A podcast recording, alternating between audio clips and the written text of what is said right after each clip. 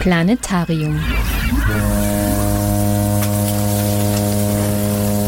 Die Sendung der Grünen Bildungswerkstatt Oberösterreich. Willkommen zu Planetarium, in der es heute um den Garten geht, konkret über Natur im Garten. Eine interessante Zahl dazu, in Oberösterreich hat die Fläche der Gärten in etwa die gleiche Dimension wie die Gebiete, die nach dem Naturschutzgesetz unter Schutz gesetzt worden sind. Das zeigt also, dass es hier großes Potenzial gibt und es sehr wohl einen Unterschied macht, wie man Gärten gestaltet, wie man sie betreibt und was man darin zulässt. Sie hören im Folgenden Diplomingenieur Markus Kumpfmüller und Auszüge aus seinem Vortrag Wege zur Natur im Garten. Markus Kumpfmüller ist Landschaftsarchitekt und betreibt mit seiner Frau Magistra Edith Karls in Steyr ein Ingenieurbüro für Landschaftsplanung. Klimaschutz, Bodenschutz und Biodiversität stehen im Zentrum der Planungsphilosophie von Markus Kumpfmüller. In vielen Gemeinden ist er als Berater, Planer und Referent tätig und arbeitet innovative und nachhaltige Projekte aus, immer mit dem Ziel, die Lebensqualität von Menschen, Pflanzen und Tieren zu steigern. Als Vorstand des Revisa-Netzwerkes und auch als Klimabündnisbetrieb setzt er sich für klimaschonende und biodiversitätsfördernde Lösungen ein. In der heutigen Sendung hören Sie, wie Natur im Garten konkret aussehen kann, welche Lebensräume Tiere wie Bienen, Schmetterlinge, Käfer, Vögel, Kleinsäugetiere und Reptilien brauchen, aber auch welche Wildpflanzen als Nahrung für Tiere im Garten gezielt eingesetzt werden können und wo man sie bezieht.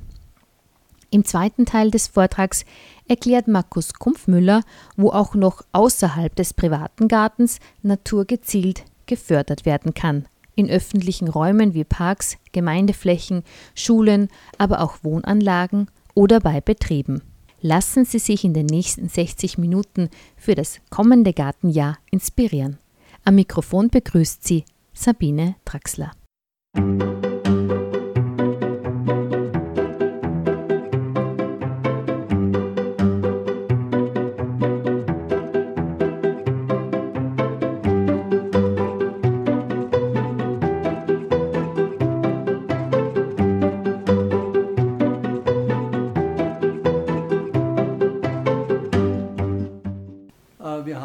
Diese Situation des Artensterbens.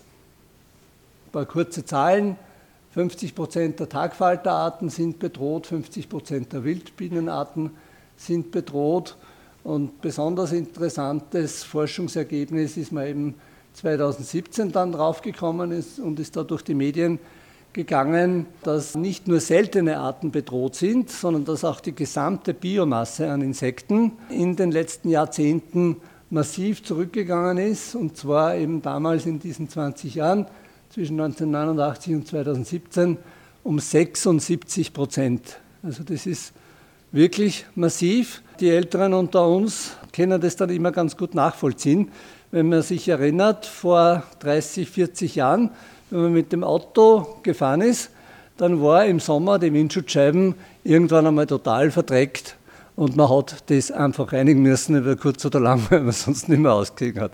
Eben in den letzten Jahren ist das eigentlich nicht mehr notwendig. Daraus kann man so quasi mit dem gesunden Menschenverstand auch nachvollziehen, dass diese Studie, die in Deutschland eben gemacht worden ist, tatsächlich die Realität widerspiegelt und jetzt nicht nur an irgendeinem Ort in Deutschland, sondern tatsächlich zumindest für Mitteleuropa auf jeden Fall repräsentativ ist.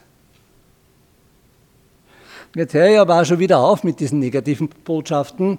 Mein Ansatz ist immer eher mm, zu versuchen, Strategien aufzuzeigen. Und bevor man Strategien aufzeigt, muss man aber mal ein bisschen verstehen, um was denn in dem Ganzen eigentlich geht. Und da ist so diese Nahrungspyramide für mich ganz was Wichtiges. Die Ökosysteme funktionieren eben so, dass es an der Basis einmal Produzenten geben muss. Produzenten von Biomasse.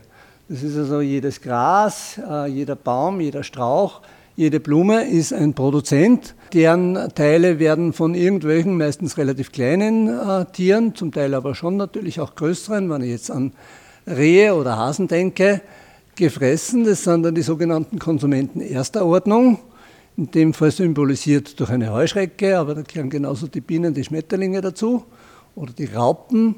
Und die werden dann wiederum von Konsumenten zweiter, dritter Ordnung und so weiter gefressen. Und jedes Mal bei jeder Stufe äh, in dieser Pyramide wird die Menge an Biomasse natürlich geringer.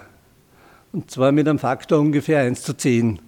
Also als 100 Kilo Grünmasse von mir aus wären äh, dann 10 Kilo Heuschrecken, wenn man so will, oder dann 1 Kilo irgendwelche Schlangen und dann 0,1 Kilo oder 10 Decker Eule, wenn man so will.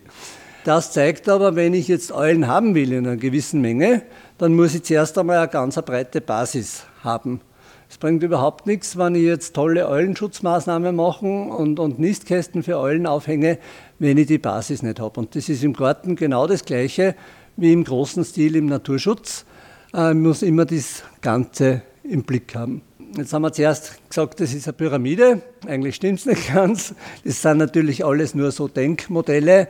Das zweite Wichtige, um Natur zu verstehen, ist, dass Natur in Kreisläufen funktioniert. Und da ist eben ganz wichtig äh, diese Darstellung vom Stoffkreislauf mit äh, drei wichtigen Gruppen eben. Einerseits die Produzenten, andererseits die Konsumenten und jetzt kommt noch was Neues dazu, was zuerst auf der Folie nicht dabei war, die Destruenten. Weil nämlich äh, die Produzenten werden eben gefressen und wir wissen alle bei dem Fressen, ich habe zuerst gesagt, Faktor 1 zu 10, was ist denn mit den anderen 90 Prozent? Das ist eben zum Beispiel Kot und der Kot bleibt über oder das sind zum Beispiel tote Tiere, weil irgendwann stirbt jedes Lebewesen ab. Bei den Pflanzen ist es auch nichts anderes. Die wachsen und bei uns im Herbst fallen die Blätter ab. Ja, und eigentlich, was passiert mit den Blättern? Ne? Die müssten ja eigentlich immer mehr und mehr und mehr werden. In den Städten tut man das meistens alles abtransportieren, weil das ist ja nicht Laub, sondern da sagt man ja, das ist Dreck. Aber in Wirklichkeit sind die abgestorbenen Teile wichtig, da steht es eh, Kot Tierleichen, weil dann eine ganze Gruppe von Lebewesen wieder davon lebt. Und das sind eben diese sogenannten Destruenten und da gehören Regenwürmer dazu, da gehören Raupen dazu, da gehören auch Käfer dazu, da gehören auch Pilze dazu, da gehören auch Schnecken dazu und noch eine ganze Reihe anderer Tierarten. Das waren einmal zwei so, so Grundsatzfolien jetzt. Jetzt möchte ich einmal ein bisschen darüber reden, dass wir unsere Gärten als Aachen verstehen könnten. Wir kennen also alle diese biblische Arche mit dem Noah und mit den zwei Exemplaren jeder Art. Da ist es nur um Tiere gegangen. In Wirklichkeit geht es bei uns in der heutigen Zeit nicht nur um Tiere, sondern natürlich genauso um Pflanzen. Und die hat es früher in reicher Fülle in der Kulturlandschaft gegeben, die hat es in den Bergen gegeben. Dadurch, dass die Bewirtschaftung immer intensiver geworden ist, wird es für diese Tiere da draußen immer schwieriger zu überleben. Und die gehen so massiv zurück. Das ist auch ein großer Teil von diesem 76 Prozent äh, Biomasseverlust bei den Insekten, was wir zuerst gehabt haben. Und man ist vor ungefähr 50 Jahren, also ein gutes Stück nach dem Zweiten Weltkrieg, dann draufgekommen, dass aber eigentlich in den Städten auch ziemlich viele Arten leben können, obwohl man auf den ersten Blick ja erwarten würde, Stadt ist ja das Fremdeste, weil das sind lauter Gebäude, das sind lauter Parkplätze und so weiter. Es gibt eben dann doch diese Grünräume dazwischen und dann ist man drauf gekommen, äh, dass da doch ziemlich viele Arten auch leben können. Und jetzt kennen wir, wenn wir so wollen, die, es sind ja sehr viele Flächen verbaut worden und jetzt können wir sagen, wenn die schon alle verbaut worden sind, was damit natürlich nicht gut zu heißen ist, wir müssen trotzdem schauen, dass wir den Flächenverbrauch in den Griff kriegen und reduzieren. Aber wenn wir das jetzt schon gemacht haben, sollte man zumindest das, was wir da verbaut haben, versuchen, so naturnah wie möglich zu gestalten. Und dann können wir eben den Garten als Ache verstehen und können uns überlegen, wie müssten wir denn tun, dass verschiedene Tiere da leben können. Und jetzt fangen wir eben zum Beispiel mal mit den Bienen an, die ja in den letzten Jahren so sehr an Popularität gewonnen haben und früher waren nur die Imker daran interessiert und mittlerweile ist das eigentlich ein Thema, was ganz viele Leute interessiert. Da gibt es eben jetzt einmal diese drei großen Gruppen. Die Honigbiene, die eigentlich im Grunde genommen ein Haustier ist. Dann die Wildbienen, das sind eher so diese kleinen unscheinbaren. Manche von denen schauen den Honigbienen auch sehr ähnlich. Und dann die Hummeln, die genauso in diese Gruppe der Wildbienen gehören, auch wenn sie eben als Hummeln bekannt sind. Und von diesen äh, kleinen Tierchen gibt es in Oberösterreich jetzt circa 420 Arten. Das ist also schon ganz schön viel. Und wie wir eben zuerst gehört haben, von diesen 420 sind aber rund die Hälfte gefährdet und schon sehr selten. Und jetzt ist eben die Frage, wie können wir die denn fördern und unterstützen? Und da ist einmal wichtig, dass man sich Gedanken darüber macht, wo legen denn die ihre Eier ab, wie vermehren sich denn die? Und Sie kennen sicher alle äh, diese Insektenhotels, die also jetzt sehr oft sehr wohlwollend gebaut werden, auch äh, von äh, Gartenindustrie, Gartenfachhandlung mittlerweile äh, verkauft werden. Das ist auch ein Geschäftsfeld durchaus geworden. Und die sind, wenn sie gut gemacht sind, auch gar nicht schlecht, aber man muss sich bewusst sein, dass man mit so Nisthilfen, die aus Holz oder eben aus Schilf oder Grasstängel gemacht sind, nur rund ein Viertel der Wildbienenarten erreichen und unterstützen kann. Die Mehrheit äh, dieser Arten, das sieht man da auf diesem rechten Foto, brauchen Bodenstrukturen, wo sie in den Boden hineingraben können. Also das muss ein halbwegs weicher Boden sein. Deswegen darf eben nicht alles versiegelt sein. Und deswegen braucht man eben zum Beispiel solche Plattenwege oder Pflasterungen mit äh, Sandfugen dazwischen, wo die äh, hineinnisten können. Oder eben auch Schotterwege oder solche Schotterrasenflächen, wie ich zuerst gesprochen habe.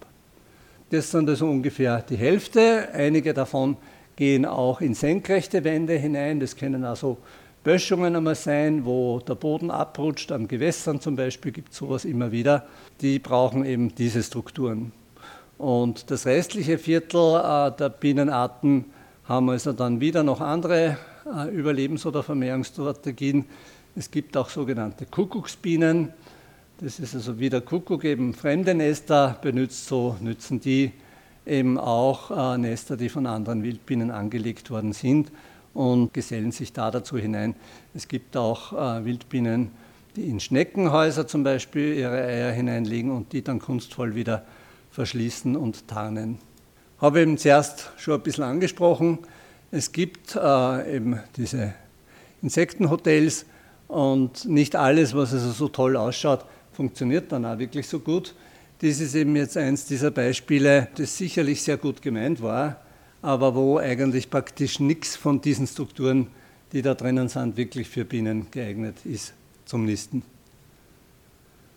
Äh, oben wären zwar solche Schneckenhäuser, von denen ich gesprochen habe, aber wenn die da oben so im Giebel sind, dann können die Bienen auch nichts damit machen. Wandern müssen die im Boden zum, auf dem Boden zum Beispiel liegen und die Bienen müssen das dann wieder abdecken können äh, mit so kleinen Zweigerl und Asteln.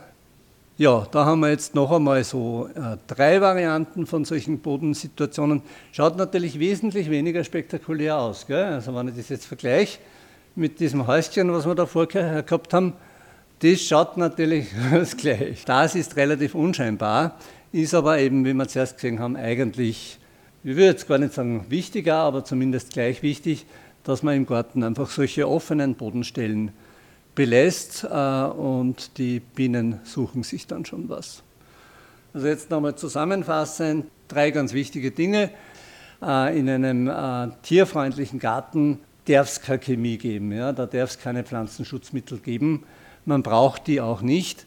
Man kann also einen Garten wunderbar ohne solche Pflanzenschutzmittel betreiben. Das zweite ganz Wichtige ist die Nahrung und die Nahrung sind in erster Linie heimische Wildpflanzen verschiedenster Art, da gehen wir dann später noch weiter darauf ein. Das dritte sind eben solche äh, Nisthilfen. Und das ist jetzt was wesentlich Einfacheres und wesentlich weniger Spektakuläres als dieses tolle Häuschen, was wir zuerst gesehen haben. Aber wir sehen, da gibt es noch ein paar äh, Löcher, die offen sind, aber die meisten von denen sind besetzt worden. Und das ist jetzt nichts anderes als ein Stück Hartholz, wo mit einem guten Bohrer äh, verschiedenen Durchmessern zwischen 2 und 9 Millimetern, eben in relativ engen Abständen, aber unregelmäßig Löcher hineingebohrt werden sind.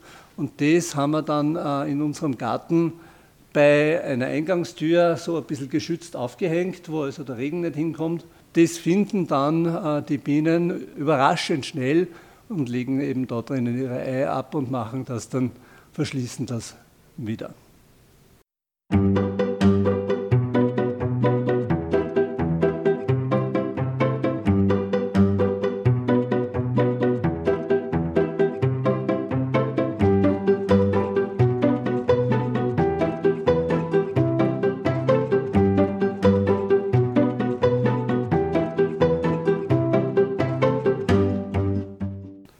Ja, das waren jetzt mal die Bienen. Jetzt machen wir mal ein bisschen, schauen wir uns ein bisschen was anderes an. Schmetterlinge, das ist Ihnen wahrscheinlich auch schon allen aufgefallen, sind auch massiv zurückgegangen in den letzten Jahren. Und auch da kann man einiges tun im Garten und kann man relativ leicht was tun. Fangen wir jetzt einmal an mit, mit vier Arten, die ich gerne so als die Big Four bezeichne weil es also relativ große und damit auch auffällige und spektakuläre Schmetterlinge sind. Es gibt ja auch viele Schmetterlinge, die sehr unscheinbar sind. Und die vier haben eben die Eigenschaft, dass sie alle von der gleichen Raupenfutterpflanze abhängig sind. Und das ist eine Pflanze, die man ganz oft im Garten ganz von selber hat, nicht unbedingt sich darüber freut, aber die äh, sehr wertvoll ist, nicht nur für die Bienen, wie Sie sicherlich alle wissen. Man kann eben auch Pflanzenjauchen draus machen. Äh, man kann auch die Samen sehr gut essen, sind da sehr gesund. Man kann aus den Blättern Spinat machen, das ist also ganz links eben die Brennnessel. Da haben wir jetzt einmal den äh, kleinen Fuchs und den Admiral als Schmetterlinge. Äh, aber damit es diese Schmetterlinge geben kann, muss es zuerst die Raupen geben oder eigentlich müssen nur zuerst die Eier geben, die von Schmetterlingen auf der Brennnessel abgelegt werden. Die schlüpfen dann, die fressen dann eben die Brennnesseln zusammen. Und wenn man jetzt eine gewisse Anzahl äh, von diesen Schmetterlingen haben will, dann reicht da nicht irgendwo ein kleines Stangerl äh, von, dem, von der Brennnessel, sondern das muss schon ein gescheiter Fleck sein. Also da reden wir schon von einem Quadratmeter. So ein Buschen äh, muss man da mindestens im Garten zulassen und muss man dulden und muss man aushalten, damit man dann auch die äh, Chance hat, in seinem eigenen Garten diese tollen Schmetterlinge zu fördern. Die anderen beiden, von denen ich eben gesprochen habe, die auch von der Brennnessel profitieren, sind noch der Distelfalter und das Tagpfauenauge. Die Schmetterlinge sind dann auf verschiedenen Pflanzen Wobei es so ist, dass äh, bei sehr vielen Schmetterlingen vor allen Dingen rosa äh, und pink blühende Pflanzen sehr attraktiv sind und sehr gerne angeflogen werden. Das ist das eine. Und das zweite ist, dass äh, sehr gerne Blüten angeflogen werden, die so eher lange Röhren haben, wo die Schmetterlinge mit den Rüsseln dann den Nektar entnehmen können. Da haben wir eben beispielsweise beim Distelfalter die Flockenblume, die jetzt zwar keine Distel ist, aber sowohl die Distel als auch die Flockenblume gehören zu den Korbblütlern. Also das ist eine Familie und hat eine ähnliche äh, Blütenstruktur und Blütensituation. das Tagpfauenauge ist jetzt von diesen vier Fotos, die ich da gehabt habe, kleine Fuchs ist auch auf der Flockenblume da zufällig gewesen. Der Admiral ist auf dem Blutweiderich. Blutweiderich ist auch eine ganz tolle Pflanze äh, im Garten, eine heimische Wildpflanze die sehr, sehr dankbar ist, auch von, sie, von ihrem Blütenverhalten. Gerade im Spätsommer, wo man immer gar so viele äh, heimische Pflanzen haben, blüht die sehr lange und, und sehr spektakulär mit dem kräftigen Pink. Das Tagpfauenauge ist eben jetzt von den vier Fotos das eine Beispiel, was durchaus auf einer Gartenpflanze wächst, also das ist jetzt keine äh, Wildpflanze, und zwar auf einer Herbstaster. Also das waren jetzt Beispiele, die von dem ganz banalen, von der ganz banalen Brennnessel profitieren, die man in der Regel eh hat und nur wachsen lassen muss. Äh, dann gibt es aber etliche Schmetterlinge, die brauchen ganz bestimmte Raupenfutterpflanzen, die man normalerweise in Gärten nicht hat, weil die einfach gärtnerisch nicht so interessant sind. Und ich habe Ihnen jetzt als Beispiel da einmal ein Foto vom Sechsfleck Widerchen äh, reingetan, das auf dem Hornklee, in dem Fall auch als Schmetterling ist, aber vor allen Dingen eben den Hornklee äh, für die Raupen braucht. wenn man eben diese etwas selteneren Schmetterlinge haben will, bei den Bläulingen, die gehören auch da dazu, die profitieren auch von verschiedenen Leguminosen, also Schmetterlingsblütlern, wie eben zum Beispiel von dem Hornklee oder auch vom Hauhechel. Das ist also ein rosa blühende Wildpflanze aus der Gruppe der Leguminosen. Und äh, auf dem Foto links sieht man eben, dass der Hornklee äh, auf trockenen Standorten sehr gerne wächst, auf sonnigen, warmen Standorten, so wie eben in dem Fall an einem Straßenrand auf einem Gehsteig, der heute halt nach 30 Jahren der Asphalt dann aufgebrochen ist und sich Risse gebildet haben. Und da hat er sich eigentlich von selber angesiedelt und man muss ihn nur lassen. Und wenn man ihn lässt, dann kann man eben äh, diese Schmetterlingsarten auch fördern und unterstützen. Da haben wir also jetzt nochmal als Beispiel einen Bläuling, von dem ich gesprochen habe. Die sind also jetzt schon immer ganz so spektakulär, wesentlich kleiner, aber wunderhübsch, wenn man die genauer anschaut. Dann kann man im Garten natürlich auch Käfer äh, fördern und unterstützen. Und da habe ich jetzt einmal ein Foto von einem Moschusbock mitgebracht. Wie kann man die Käfer unterstützen? Für die Käfer ist es ganz wichtig, oder für viele Käfer ist es ganz wichtig, dass es Totholz im Garten gibt. Damit man eben Totholz im Garten hat, ist es ganz wichtig, dass man nicht zu ordentlich ist. Die meisten unserer Gärten äh, haben das Problem, dass wir eben uns in den letzten Jahrzehnten das so angewöhnt haben, dass Gärten immer aufgeräumt werden. Es gibt den, äh, die Grünschnittabfuhr von den meisten Gemeinden oder man kann es zu den Sammelplätzen bringen. Man legt nicht einmal mehr einen Komposthaufen an, weil das einfach zu viel Arbeit ist. Man lässt das alles wegbringen und dann hat man einen sauberen, ordentlichen Garten. Aber die Tiere empfinden das ganz anders. Ja. Das, was wir als sauber und ordentlich empfinden, ist für die die absolute Wüste. Und das, was wir als Unordnung empfinden, ist für die das Paradies. Und der Moschusbock braucht eben solche toten Stämme. Zum Teil bei manchen Käfern sind es eher Äste. Die Leuchtkäfer zum Beispiel brauchen eher zartere äh, Reisig, was an schattigen Orten äh, im Garten liegt. Und wenn man das liegen lässt, dann hat man die Chance, dass man im Juni auch wieder einmal Leuchtkäfer beobachten und sehen kann.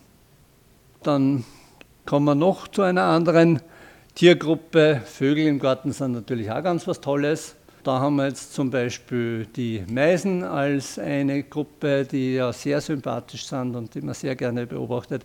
Meisen brauchen Nisthöhlen und Nisthöhlen können sie nur dann anlegen, wenn es auch alte Bäume oder alte Baumstämme gibt. Wenn man nicht äh, jeden Baum dann, wenn er alt wird, gleich umschneidet, sondern wenn man schaut, dass man das einfach noch stehen lässt.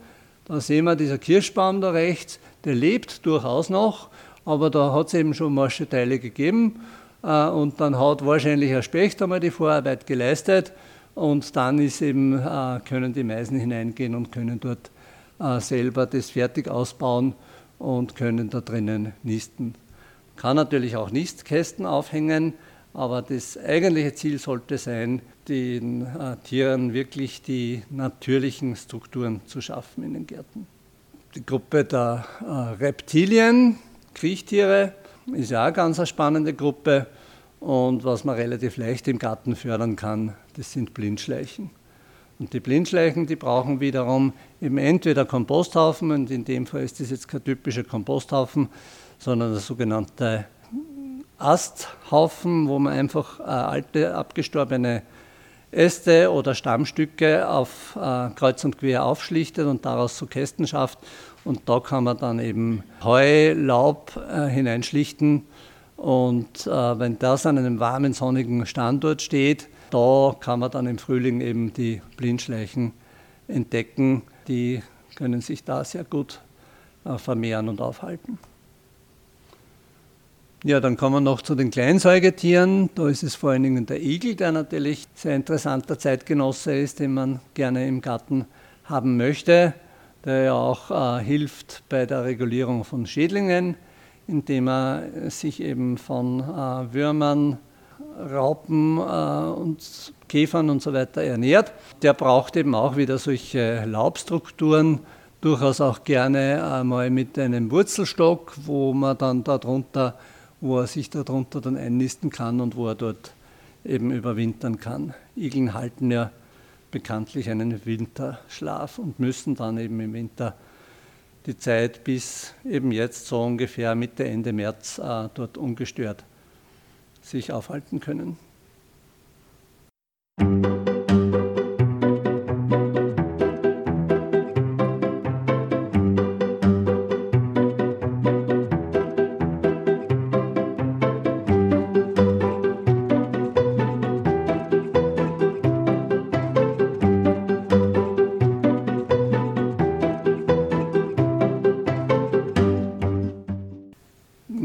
Für Arten oder Gruppen von Pflanzen gibt es denn? Ich möchte es jetzt anhand der Rosen, die ja eine sehr beliebte Gartenpflanze ist, mal ein bisschen durchdeklinieren. Und das sind eben so die bekannten Gartenrosen eigentlich. Ne? Das ist also in dem Fall diese Sorte Golden Celebration. Das ist eine gefüllte Rose, schön anzuschauen. Ich meine, es ist immer natürlich Geschmackssache, was ist schön, aber ich finde auch ich schön, obwohl ich so ein glühender Naturschutzanhänger bin. Aber man muss eben sagen, da wurden die Staubgefäße zu Blütenblättern umgezüchtet.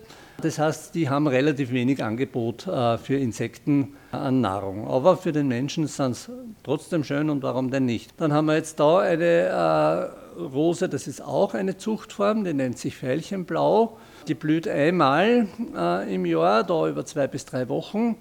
Die Blüten sind nicht gefüllt, das heißt, die haben auch wirklich viele Staubgefäße und haben auch Nektarangebot und sind für normale Honigbienen auf jeden Fall sehr, sehr wertvoll. Und einige Wildbienen werden auch von ihnen angenommen. Aber dadurch, dass es eine Zuchtform ist, sind es nicht gar, also seltene äh, Wildbienen gehen dann auf diese Zuchtformen in der Regel nicht. Das ist jetzt eine äh, Wildform, aber die ist nicht heimisch sondern die stammt aus Ostasien, die Büschelrose.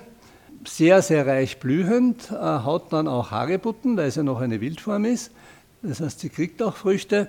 Das heißt, sie kann auch von Vögeln eben genutzt werden dann und gefressen werden. Aber sie ist eben nicht heimisch und dadurch auch nicht für so viele Insekten nutzbar wie die heimischen Blütenpflanzen, weil es einfach bei den heimischen Blütenpflanzen diese jahrtausende lange Beziehung, Koexistenz gibt, dass die die wirklich nutzen können.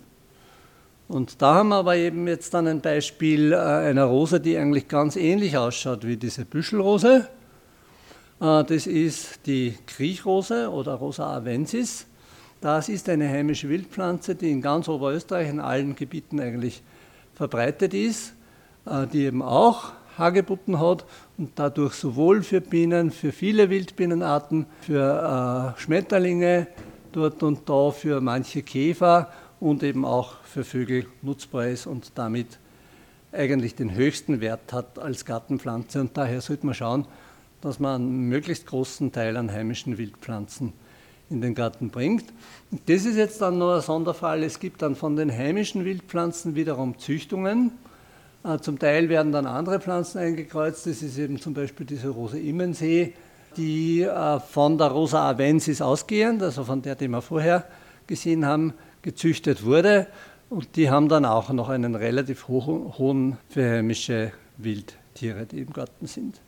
Was für Gruppen von Pflanzen gibt es denn, die man im Garten haben kann? Einerseits gibt es eben die Gehölze, da gehören eben die Bäume und die Sträucher dazu. Die Bäume haben einen Stamm und von dem gehen dann die Äste aus. Da habe ich jetzt als Beispiel eben äh, links ein Foto der Blüten von der Vogelkirsche. Das ist also die Wildform des Kirschbaumes drinnen. Die sind natürlich ganz wertvoll. Und dann gibt es die Sträucher, die eben vom Boden ausgehend mehrere Triebe haben. Die gibt es in verschiedenen Größenordnungen. Äh, das ist jetzt ein Besenginster, das ist einer der Kleinsträucher, der wird so anderthalb Meter hoch. Und da ist es eben wiederum so, wenn man Insekten fördern will im Garten, sollte man schauen, dass, das Gehöl dass man Gehölze verwendet oder dann eben auch äh, Stauden verwendet, die von Insekten bestäubt werden und nicht vom Wind. Es gibt ja Gehölze, die vom Wind bestäubt werden. Die sind natürlich dann für unsere Insekten nicht so wertvoll. Was nicht heißt, dass man die nicht auch in die Gärten bringen soll. Und dann gibt es eben die Gruppe der sogenannten Blütenstauden. Der Gärtner versteht unter Staude eine Pflanze, die nicht verholzt, sondern die jedes Jahr wieder aus der Wurzel austreibt. Die Wurzel überlebt und überdauert ist also ausdauernd oder winterhart, wie man auch sagt. Und im Herbst friert aber der oberirdische Teil äh, zurück oder stirbt ab, friert im Winter dann ab äh, und im nächsten Jahr kommt es wieder aus dem Boden raus. Zwei Beispiele dafür jetzt für heimische Wildpflanzen, die wunderbar in Gärten zu verwenden sind. Einerseits links die Feuerlilie und andererseits rechts äh, die blaublühende Wegwarte. Und dann gibt es die Gruppe der Ein- und Zweijährigen.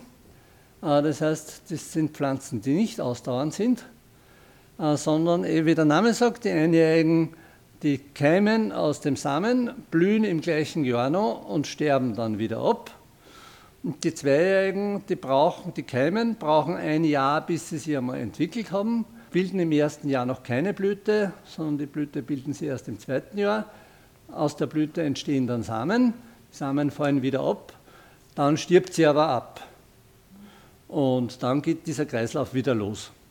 Wobei sich das dann immer verschiebt. Ne? Also, äh, dadurch hat man dann, wenn man, in dem Fall ist es eben der Natternkopf des Rechts, wenn man den einmal wo hat, dann hat man den Eindruck, er ist eigentlich immer da, aber das sind halt jeweils andere Individuen, die dann im übernächsten Jahr wieder zum Blühen kommen. Das links als Beispiel einer Einjährigen ist die Kornrade, eine Pflanze, die in Oberösterreich eigentlich schon ausgestorben ist die aber aus Niederösterreich jetzt wieder Saatgut gesammelt wurde und die wir sehr gerne in verschiedensten Blumenmischungen in den Gärten verwenden, weil sie sich sehr rasch entwickelt, sehr zuverlässig entwickelt und dann einfach eine sehr attraktive Blüte hat. Wie man das sieht, ist ein Nelkengewächs, blüht also so rosa. Ich habe eben viel geredet, wie wertvoll diese Pflanzen für die verschiedenen Tiergruppen sind. Aber das ist ja nicht das Einzige, diese wild, heimischen Wildpflanzen. Es gibt da ganz viele Menschen, die eine intensive Beziehung zu den heimischen Wildpflanzen haben und entwickeln. Und wir merken das immer wieder, wenn wir solche Dinge im öffentlichen Raum dann anpflanzen, dass eben wirklich alle Altersgruppen eben von der Schwester da, die schon sehr betagt ist, die eben hinausgeht und das Speisezimmer dann einen kleinen Strauß pflückt, der dann am Tisch aufgestellt wird, bis hin eben zum kleinen Mädchen, das einfach so reflexhaft dann anfängt, einen Blumenstrauß zu pflücken. Diese Dinge haben einfach ganz eine starke, da gibt es eine ganz starke Beziehung zu unserer Existenz auch. Sie hören Planetarium, die Sendung der Grünen Bildungswerkstatt Oberösterreich im Freien Radio Freistadt, heute zum Thema Natur im Garten. Dazu spricht der Landschaftsarchitekt, Diplomingenieur Markus Kumpfmüller. Natur im Garten kann nicht nur in Privatgärten, sondern auch in vielen weiteren Bereichen wie Wohnanlagen, Parks, Gemeindeflächen, Schulen oder auch Betrieben und deren Parkplätzen gefördert werden. Dazu hören Sie Markus Kumpfmüller und seine Praxisbeispiele. Ich habe eben eingangs gesagt, dass wir als Büro, und das ist nicht normal für Landschaftsplanungsbüros, die meisten arbeiten eher mit, mit Gartenpflanzen, mit Kulturpflanzen, aber wir haben eben äh, vor 15 Jahren eigentlich wir dazu, wir haben immer schon sehr viel mit Wildpflanzen gearbeitet, aber seit 15 Jahren äh, arbeiten wir wirklich fast ausschließlich mit denen und haben jetzt in ganz vielen Gestaltungsbereichen, die, die man halt so antrifft, mit denen zuerst einmal erste Projekte gemacht, weil das doch ziemliches Neuland ist. Also vor 30 Jahren hat es kaum jemanden gegeben, der das gemacht hat. Dann hat es in der Schweiz eher begonnen, dann ist es über Deutschland nach Österreich weitergegangen und mittlerweile gibt es eben einige Planer, einige Ausführungsbetriebe, einige Gärten, die sich der Arbeit mit Wildpflanzen verschrieben haben und die eben dadurch äh, naturnahe Gestaltungen in unsere Siedlungen reinbringen wollen. Und das fängt eben an äh, bei so ganz minimalen Topfbepflanzungen. Auch die kann man ohne weiteres mit heimischen Wildblumen bepflanzen. Das rosablühende ist eben die Kartäusernelke oder Steinnelke, sagen auch viele Leute dazu. Im Hintergrund, was da so blau blüht, äh, ist die rundblättrige Glockenblume. Man kann Fensterkisten wunderbar mit äh, Wildpflanzen bepflanzen. Da haben wir jetzt wieder blaublühend äh, den Natternkopf. Da haben wir dann äh, rosablühend wieder den Blutweiderich, von dem ich schon gesprochen habe. Da haben wir jetzt wieder den Hornklee, von dem wir schon geredet haben. Das sind also sehr dankbare Pflanzen. Oder da haben wir sogar eine wilde Karde auf einem Balkon, die also äh, zu den Distelgewächsen gehört und von Hummeln sehr gerne angenommen wird. Und in dem Fall haben wir eben gleich daneben die Brutmöglichkeit, diese angebohrten Holzklötze, wo die Hummeln dann ihre Eier hineinlegen können. Wir können Baumscheiben im Siedlungsraum wunderbar äh, mit Wildblumen begrünen und müssen da nicht jetzt irgendeinen Rindenmulch draufbringen, wie es sehr gerne gemacht wird oder sehr oft gemacht wird. Man muss es auch nicht unbedingt jetzt mit Metallplatten abdecken, wie es auch oft gemacht wird, sondern man kann die eben wunderbar mit diesen Blumenmischungen ansehen. Äh, man kann Kreisverkehre äh, mit heimischen Wildblumen besämen und die dann ein oder zweimal im Jahr nur mähen. Und es ist eben auch möglich, dass an Straßenrändern sich so wunderbare Vegetation entwickelt. Äh, in der heutigen Zeit wird ja meistens äh, dann bis zur Mauer hin asphaltiert und dann gibt es da überhaupt kein Pflänzchen. Das ist aus unserer Siedlung eine alte Situation, die wahrscheinlich vor 30, 40 Jahren oder so äh, gebaut worden ist. Da hat man dann noch 60 cm entlang der Gartenmauer gepflastert mit Granitpflaster, dann einen Leistenstein als Abschluss da vorne äh, und in den Fugen hat sie von selber entwickelt, also das hat sicher niemand angesehen, sondern da ist irgendwann eben diese Glockenblume, das ist in dem Fall die Ackerglockenblume, hat sie da angesiedelt und hat also die ganze Fläche übernommen. Und das ist ja da gleich ein ganz anderes Bild äh, von so einer Siedlung. Da haben wir jetzt das gleiche Prinzip an einem Gehweg im Grunde genommen äh, bewusst nachgebaut. Der Gehweg ist sehr komfortabel, mit Betonpflastersteinen gestaltet. Da kann man also ganz wunderbar gehen und man sieht auch mit Rollstuhl oder Rollator fahren. Und am Rand haben wir aber dann gesagt, da darf jetzt nicht überall die Steine hineinschneiden, wie es sonst üblicherweise gemacht wird, damit da bis zum letzten Fleck alles versiegelt ist, sondern wenn dann ein Stein aus ist, dann hört man eben auf und füllt diesen restlichen Fleck von äh, 10 cm einfach mit Schotter auf. Und dann haben wir ganz gezielt eben diese Blumenmischung eingesät. Und wir sehen da im Vordergrund eben den Klatschmann, da haben wir jetzt wieder den Natternkopf und ja, es sind noch etliche andere Pflanzen auch da drinnen. Da kann man auch kleinflächig einfach ein bisschen Vegetation hineinbringen und da können aber schon wieder ganz viele äh, Insekten dort sich bedienen und äh, ihre Nahrung suchen.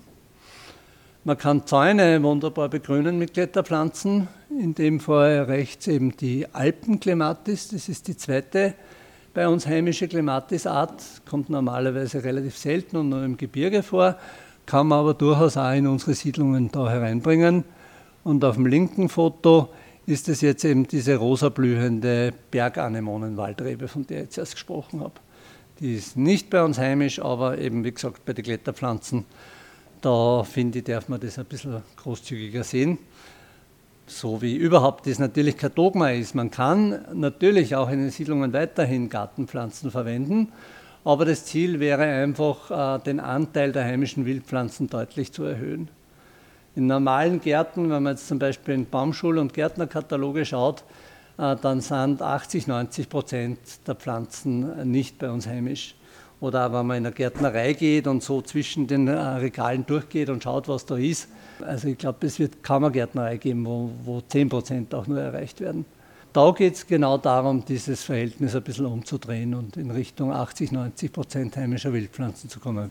Man kann Sickermulden, muss man nicht so machen, wie man es da links sieht, äh, als kurzgeschorenen Rasen, sondern man kann da äh, eben auch wieder diese blühenden Pflanzen hineinsehen man kann Eingangsbereiche zu Betrieben äh, mit heimischen Wildpflanzen ganz wunderbar gestalten. Der Betrieb kann damit ein Bekenntnis ablegen zu seiner äh, ökologischen und grünen und nachhaltigen Gesinnung.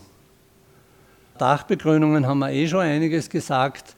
Also großflächig äh, sollten wirklich alles, was bei Neubauten äh, Dach, äh, als Flachdach ausgeführt wird, sollte begrünt werden. Das äh, sollte gar nicht mehr anders möglich sein. In der Stadt Linz ist das auch in ganz vielen Bebauungsplänen vorgeschrieben. Da ist es eigentlich Standard und da geht es auch.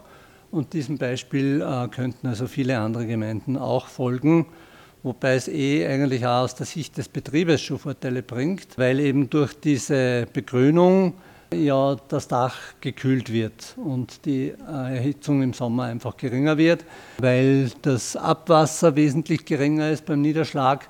Diese, schon diese 10 cm Substrat ungefähr halten in etwa 50 Prozent des Jahresniederschlags zurück. Und nach dem Niederschlag kann das wieder verdunsten, führt zu einer Befeuchtung der Luft und somit auch wieder zu einer Kühlung. Und das brauchen wir in unseren Siedlungen ganz dringend äh, bei den Hitzeperioden, die auf uns zukommen. Das ist eine ganz wichtige Form der Klimawandelanpassung und mit der müssen wir jetzt beginnen und nicht erst 2030, 40, 50, wenn es dann wirklich schon mehr zum Aushalten ist. Dachbegrünung kann aber auch so ausschauen. Das ist also darunter ist eine Tiefgarage und da sind zwischen 50 cm und zum Teil sogar ein Meter Substrat aufgeschüttet worden. Dann kann man in so einer Situation eigentlich eine komplette Gartengestaltung machen mit ganz normalen Dingen. Da gibt es sogar einen Bachlauf da droben, da gibt es sogar einen Teich. Ah, das ist ein Gewerbeobjekt im äh, Softwarepark in Hagenberg. Und da gibt es eben einen Aufenthaltsbereich für die Mitarbeiter, wo die in den Pausen rausgehen können und entweder jausen oder plaudern, Projekte gemeinsam entwickeln oder sogar mit dem Laptop einmal herausarbeiten können. Privatgarten haben wir eh schon sehr viel eigentlich gesprochen. Man kann mit den Wildpflanzen eher so in dieser gepflegten gärtnerischen Art arbeiten als Blumenbeete.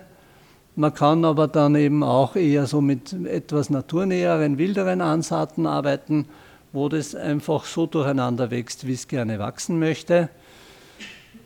Oder eben mit der klassischen Blumenwiese, wo eben so quasi der, der typische Vertreter in Oberösterreich die Margarite ist. Und wenn dann so eine Margarite im, im äh, Ende Mai, Anfang Juni zum Blühen beginnt, großflächig, das ist einfach immer wieder ein Hingucker. Dann wird eben einmal gemäht und dann wächst es wieder auf und im Herbst, im September, Oktober mäht man ein zweites Mal. Muss sich natürlich damit überlegen, äh, was macht man mit dem Mähgut.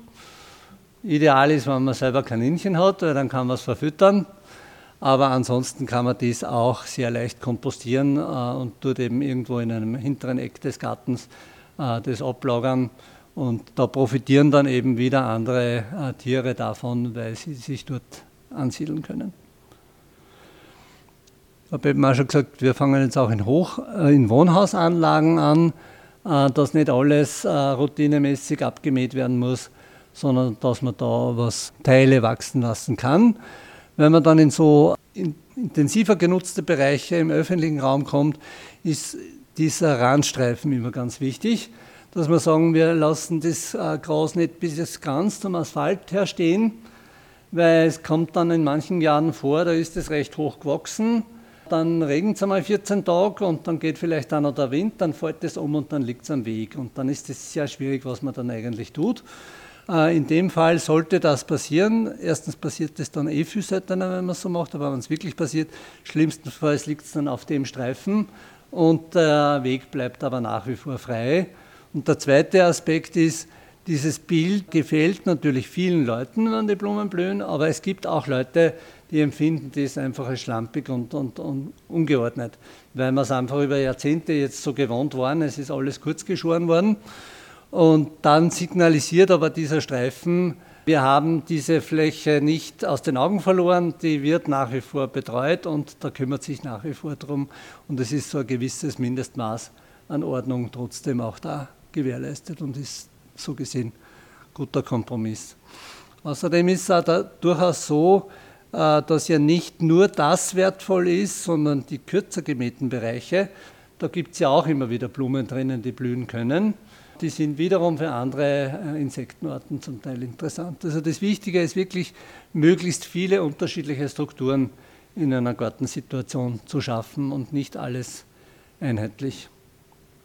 Ja, anderes Bild von einer Wohnhausanlage aus Linz. Gemeinschaftsgärten sind natürlich auch so ein Thema.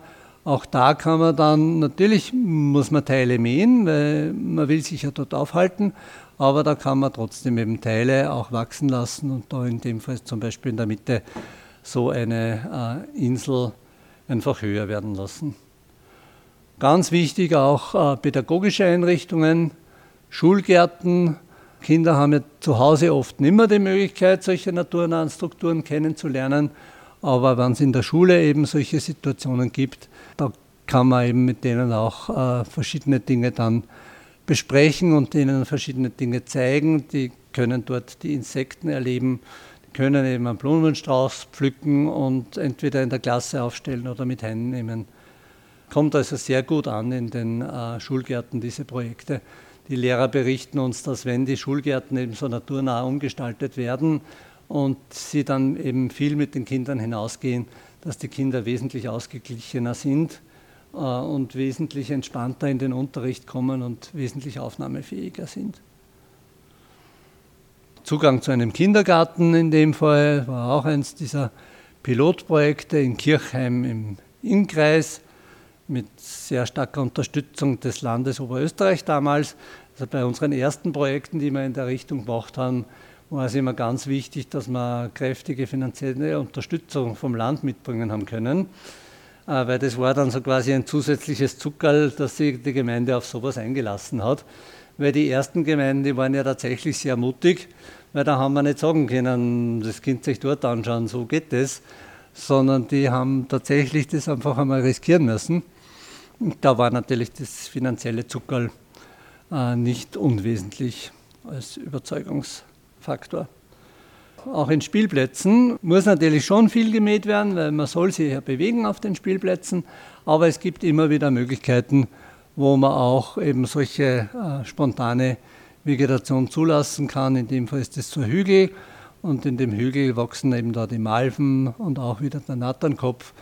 Äh, da sind äh, so eine Weidengruppe, die eben da wachsen kann. Weide an sich eine ganz banale Pflanze, aber eben für Bienen, weil die Weiden ja sehr bald im Frühling blühen, für Bienen auch eine ganz wichtige Pflanze. Parks, in dem Fall ein Park in Wels, ein, ein alter Park, der umgestaltet worden ist, mit sehr viel Baumbestand, da hat es dann eben so eine Situation gegeben auf dieser äh, Mauer. Das war oben nur eine Betonfläche, so eine leichte Wanne und die haben wir dann eben mit Dachbegrünungssubstrat aufgefüllt und haben dort eben verschiedene heimische Wildblumen angepflanzt. Da ist es dann nämlich auch geschützt. Im Zooparks ist dann oft die Schwierigkeit, wenn ich das in der Fläche mache, äh, da läuft man natürlich dann einfach drüber und dann können sie die Pflanzen nicht so entwickeln. Also wichtig ist schon für die Pflanzen, wenn die dann eben einige Monate stehen, äh, dass die da auch ungestört sich entwickeln können. Wenn immer wieder wer da drüber trampelt, dann kann sich das natürlich nicht gut entwickeln. Das muss man sich sehr gut überlegen, wo man das jeweils macht. Oder in dem Fall ein äh, neu geplanter, neu angelegter Park in einer äh, Landgemeinde im Innviertel.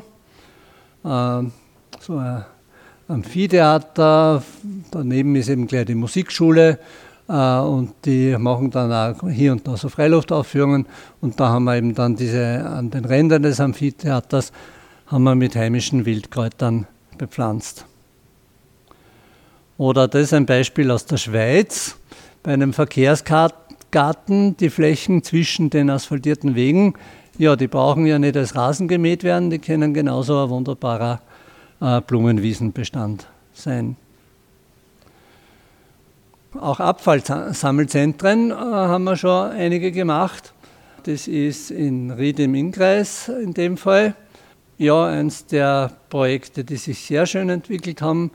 Das ist also das, was wir da sehen, ist nur eine einmädige Vegetation. Das heißt, das, wird, das kann sich den ganzen Sommer hin entwickeln und wird erst spät im Herbst oder zum Teil sogar auch erst nach dem Winter gemäht, weil wenn die äh, abgestorbenen Pflanzenteile über den Winter noch stehen bleiben können, da sind da zum Teil Insekten drinnen, die dort ihre Eier abgelegt haben, beziehungsweise manche von denen haben Samen, die dann im Winter von den Vögeln noch abgeerntet werden. Also wo immer möglich sollte man auch schauen, dass man solche Strukturen auch über den Winter stehen lassen kann, auch im Privatgarten und nicht alles schon im Herbst wegräumen. Conclusio, neue Freiräume braucht die Stadt. Das ist ein Foto aus Tirol, wo man in fünf Gemeinden in einem Bezirk dann parallel jeweils fünf solche Flächen umgewandelt haben zu naturnahen Flächen. Es hat für die Bewohner den Vorteil, dass es einfach bunte Strukturen in die Siedlungen hineinbringt und dass diese Strukturen äh, durchaus belastbar sind bei geringem Pflegeaufwand. Was wiederum für die Verwaltung eben bedeutet, wenn man das richtig macht, kann man sich viel Arbeit ersparen und damit auch Geld ersparen.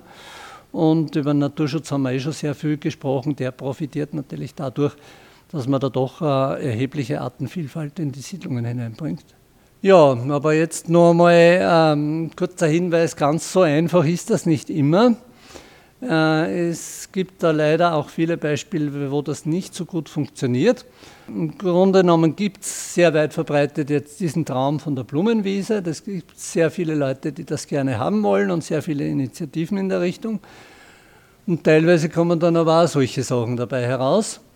Wenn man sich das jetzt anschaut, was da angepflanzt worden ist oder angesät worden ist, äh, das sind eigentlich nicht die Pflanzen, die in einer Blumenwiese wachsen, sondern das sind exotische Pflanzen aus aller Herren und aller Frauen Länder.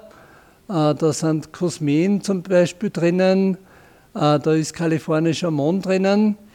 Schaut aber trotzdem ganz toll aus und zumindest die Honigbiene, die nimmt das auch sehr gerne an und einige Wildbienen wahrscheinlich schon, aber bei weitem nicht so viele, wie wenn man heimische Pflanzen verwenden würde. Und wenn man aber dann ein Jahr später zu solchen Flächen hinkommt, dann schauen die meistens so aus. Da gibt es nur ganz vereinzelte Blumen, aber das meiste davon sind dann nur mehr Gräser, weil eben äh, das keine ausdauernden Blumen waren, die wir da vorher gesehen haben, sondern die können sich halt gerade einmal ein Jahr halten und dann im zweiten oder spätestens im dritten Jahr ist nicht mehr viel davon über. Jetzt könnte man sagen, okay, dann fängt man halt wieder von vorne an, aber das ist dann natürlich ein deutlich größerer Aufwand. Und vor allen Dingen liegt da der Wert von äh, Vegetationsformen darin, dass sie ein gewisses Alter haben. Also je länger sie die entwickeln können, ungestört, umso wertvoller ist es für die Tierwelt und auch für die Böden. Da kommt eben jetzt das Revisornetzwerk ins Spiel. Vorsicht, jetzt kommt die Werbedurchsage. Ich bin also ehrenamtlich Obmann, zurzeit Obmann des Revisornetzwerkes. Revisor steht für regionale Wildblumen und Samen. Und Sie sehen also da eine Österreich-Karte äh, mit sogenannten biogeografischen Regionen, also mit verschiedenen Zonen, die eine ähnliche Ausgangssituation von der Geologie und vom Klima haben äh, und dadurch auch ähnliche Pflanzenarten und äh, äh Rassen, die äh, dort jeweils vorkommen. Und äh, das Revisornetzwerk bemüht sich, nach diesem Prinzip zu arbeiten und so für alle dieser Regionen äh, Samen zu sammeln, Saatgut zu sammeln, dann Pflanzen daraus zu vermehren äh, und die dann auch entsprechend wieder nur in diesen äh, Regionen zu verwenden und zu verkaufen. Wir haben vor ungefähr 15 Jahren damit begonnen. Das ist natürlich ein Riesenprojekt. Wenn man weiß, dass es also 3000 Arten ungefähr gibt in Oberösterreich, da werden natürlich eh nicht alle gesammelt, sondern man beschränkt sie auf die Orten, die man gärtnerisch auch halbwegs verwenden kann. Aber das ist, bleibt trotzdem noch eine ziemlich große Anzahl übrig. Aber wir sind auf einem guten Weg und es gibt schon ziemlich viele Betriebe, die danach arbeiten. Und da steht eben Revisorzertifikat. Das ist ein Prüfverfahren, dem man nachverfolgen kann, dass eine Pflanze, die ich äh, kaufe, äh, wo die ursprünglich als Samen herstammt. Äh, das muss natürlich von einer externen Stelle überprüft werden. Und jetzt gibt es eben dieses Revisornetzwerk, wo verschiedene Berufsgruppen vertreten sind. Zum einen eben Berater und Planer, äh, so wie ich. Dann die Gruppe der ausführenden Betriebe, die dann eben Gartenanlagen zum Beispiel gestaltet oder baut oder äh, Pflanzungen vornimmt, Ansaaten vornimmt und die dann auch die Pflege übernehmen. Und dann muss es aber natürlich vor allen Dingen die Betriebe geben, die das Saatgut zuerst sammeln, die dann das Saatgut vermehren. Zum Teil wird dann aus quasi einem halben Kilo Saatgut, was es einmal wo gibt, äh, in Ackerkultur hunderte, tausende Kilo produziert, damit man das auch wirklich in größeren Mengen zur Verfügung hat. Und dann gibt es eben wieder noch andere Betriebe, die aus den Samen dann äh, Pflanzen machen, die man dann äh, dort kaufen und im Garten oder in öffentlichen Anlagen auspflanzen kann. Jetzt gibt es eben einerseits diese Betriebe, die äh, Saatgut produzieren. Da habt ihr eben jetzt die, äh, sind bis auf Kärntner Saatbau eben alle in Oberösterreich, weil der Schwerpunkt eben des Revisa-Netzwerkes oder auch die Wiege in Oberösterreich liegt. Auch das Vereinsbüro ist eben in Oberösterreich in unserem Büro. Äh, aber grundsätzlich haben wir schon Betriebe aus ganz, Ober, äh, aus ganz Österreich und mittlerweile haben wir sogar zwei Mitglieder aus Südtirol. Also das sind die Bezugsquellen für Saatgut. Das sind nicht viele. Also es ist nicht so, dass man da jetzt äh, in jeder Stadt oder in jedem Ort was hätte. Äh, Gerade beim Saatgut ist aber das das geringere Problem, weil das lässt sich auch sehr gut verschicken. Ähm, die genauen Adressen von diesen Betrieben findet man eben auf der Webseite Revisa Netzwerk. Kommt dann am Schluss noch einmal, äh, wird dann noch einmal eingeblendet. Und das sind eben jetzt die Betriebe, die äh, Stauden im Topferl produzieren, im sogenannten TB9. Ganz wichtig ist, wenn man solche Projekte im öffentlichen Raum macht, das Thema Information. Ich habe es eben zuerst schon gesagt, nicht alle Leute äh, sind gleich begeistert von sowas. Die meisten Leute sind aber mittlerweile schon, haben schon mal gehört, dass Naturschutz wichtig ist, dass Biodiversität wichtig ist, dass Bienen wichtig sind, aber man muss es dann schaffen, das äh, miteinander in den Köpfen in Verbindung zu bringen. Und da kann es eben helfen, wenn dann dort zum Beispiel eine Tafel steht, warum man das macht und was das ist. Man soll darüber reden, äh, man soll einfach auf möglichst vielen Informationskanälen das kommunizieren. Also einerseits gibt es unsere Webseite vom Büro. Wir haben also ziemlich viele unserer Projekte recht gut äh, dokumentiert mit äh, Fotomaterial. Das kann man gerne eben auch als Link weiterschicken damit sich jemand äh, was darunter vorstellen kann, wie sowas dann ausschaut. Dann gibt es eben die Webseite vom Revisor-Netzwerk. Äh, da finden Sie eben die Kontaktadressen von den Partnern, die Bezugsquellen und da gibt es auch eben eine umfangreiche Liste oder mehrere Listen der Pflanzenarten, die grundsätzlich lieferbar sind in Österreich, gegliedert nach Gehölzen, Stauden und Saatgut. Und dann ist da jetzt noch die Adresse www.naturgarten.org. Das ist unsere deutsche Schwesterorganisation. Die sind natürlich ein bisschen größer als wir, bei zehnmal so vielen Einwohnern. Äh, und da sind also sehr viele Informationen drauf, die noch weit über das hinausgehen, was wir auf unserer Webseite haben. Weil wir einfach gesagt haben, wenn es es in Deutschland eh schon gibt, brauchen wir das nicht alles nur mal machen. Wir sind da gegenseitig miteinander verlinkt. Kommen wir mal in die Zielgerade. Ich hoffe, ich konnte Sie überzeugen. Die Zeit ist reif, äh, in unseren Gärten naturnah zu arbeiten. Es gibt eine Aufgeschlossenheit von der Bevölkerung her. Wir haben sehr viel Know-how, wie das geht. Wir haben eben mittlerweile auch das Saatgut und die Pflanzen dafür. Spricht also nichts dagegen, dass man anfängt und seine Erfahrungen sammelt. Danke.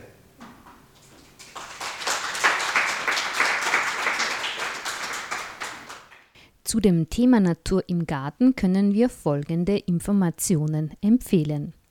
Die Homepage von Herrn Diplomingenieur Markus Kumpfmüller unter www.kumpfmüller.at. Hier finden Sie auch Fotos von den Projekten, die er im Vortrag beschrieben hat Weiters die Homepage Naturgarten unter www.naturgarten.org. Weiters die Homepage von Revisa, dem Netzwerk für Fachbetriebe Naturnahes Grün, über welches man auch Samen beziehen kann, unter www.revisa.at. Die Zeitschrift Natur und Garten und wir können auch sehr das Handbuch Wege zur Natur im Garten empfehlen, welches man beim Land Oberösterreich kostenlos in Buchform oder auch digital beziehen kann. Und somit sind wir am Ende der Sendung angekommen. Es sprach Diplomingenieur Markus Kompfmüller, erhielt diesen Vortrag auf Einladung des Naturschutzausschusses Willering im März dieses Jahres. Die Wiederholung dieser Sendung erscheint am Freitag um 10 Uhr im Freien Radio Freistadt. Wenn Sie Interesse an unseren vergangenen Sendungen vom Planetarium haben, dann können Sie diese auf der Homepage der Grünen Bildungswerkstatt Oberösterreich unter www.gbw.at nachhören. Die nächste Sendung erscheint am 15. November 2022 und wird wieder um 15 Uhr ausgestrahlt. Vom Mikrofon verabschiedet sich Sabine Draxler. Alles Gute und bis zum nächsten Mal.